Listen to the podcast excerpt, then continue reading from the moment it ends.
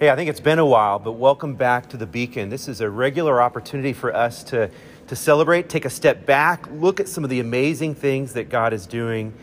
And in particular, this morning, I'm standing here with one of my favorite people, an alumni from Phoenix Christian. And Cole, I'm grateful to spend a moment with you.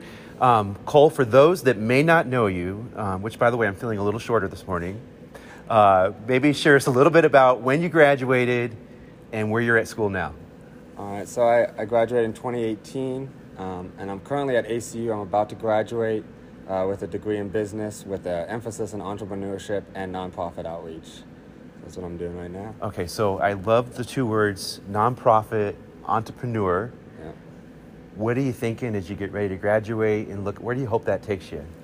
Um, I'm hoping that takes me um, just in a creative way in the nonprofit uh, field just finding different solutions for some of the problems that are affecting communities around us. Um, that entrepreneurship kind of gives you a little more freedom to do what you want and get outside the box and think differently than it has been in the last 50 years of nonprofit outreach. And that's kind of the goal. That's kind of what we've been, that I've been working on uh, going into my senior year and finding a way to kind of shake up the nonprofit way of life and take more of a business and entrepreneurship stance on it.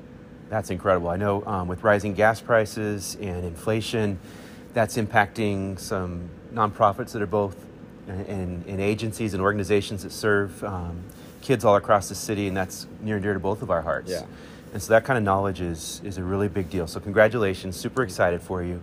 So, not only are you a full time college student, Yes. alumni of Phoenix Christian, but you also serve on the team here at Phoenix Christian. Yeah. And so, talk to us a little bit what that looks like. So I'm right now the I run the middle school basketball program. So I have three teams. We got about 30 kids in there, um, and they're fun. They're crazy. They're all the way from sixth graders all the way up to the eighth grade class, which is really fun. It kind of gives you a different idea of what of basketball um, compared to the high school job. When I'm I also coach the high school team. I'm one of their assistants, um, and I love that. That's just that's just a whole new journey, new challenges, and it's just a whole lot of fun being able to connect with those kids. Uh, but in high school, you get to connect on them with a little more deeper level um, than you do in middle school.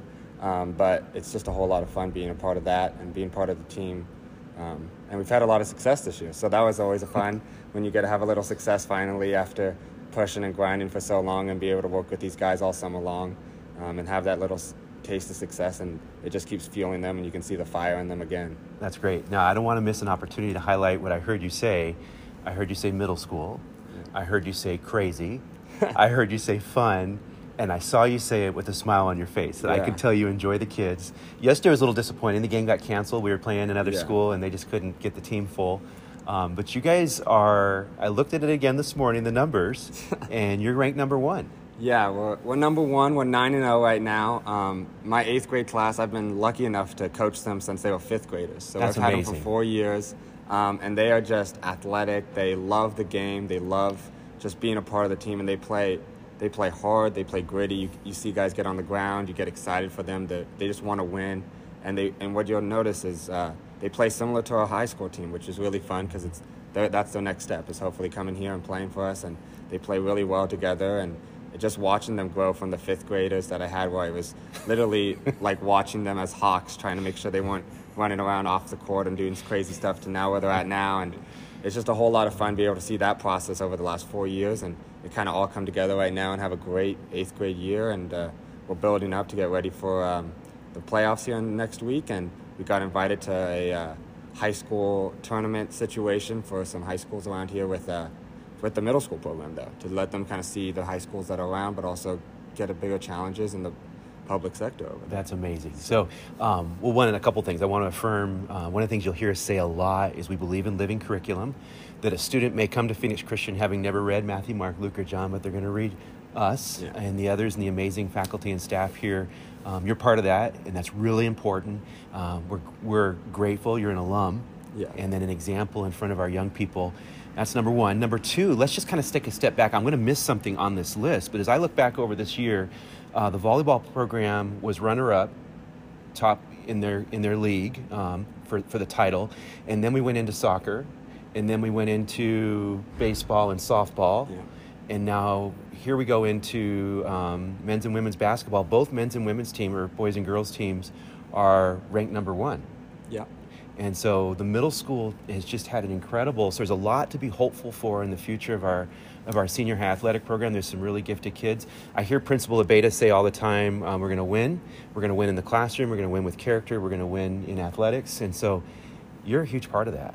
And so we're grateful. And every day, I think you hear me say the, the team certainly around here hears me say it a lot. We want to be better today than we were yesterday, and better tomorrow than we are today.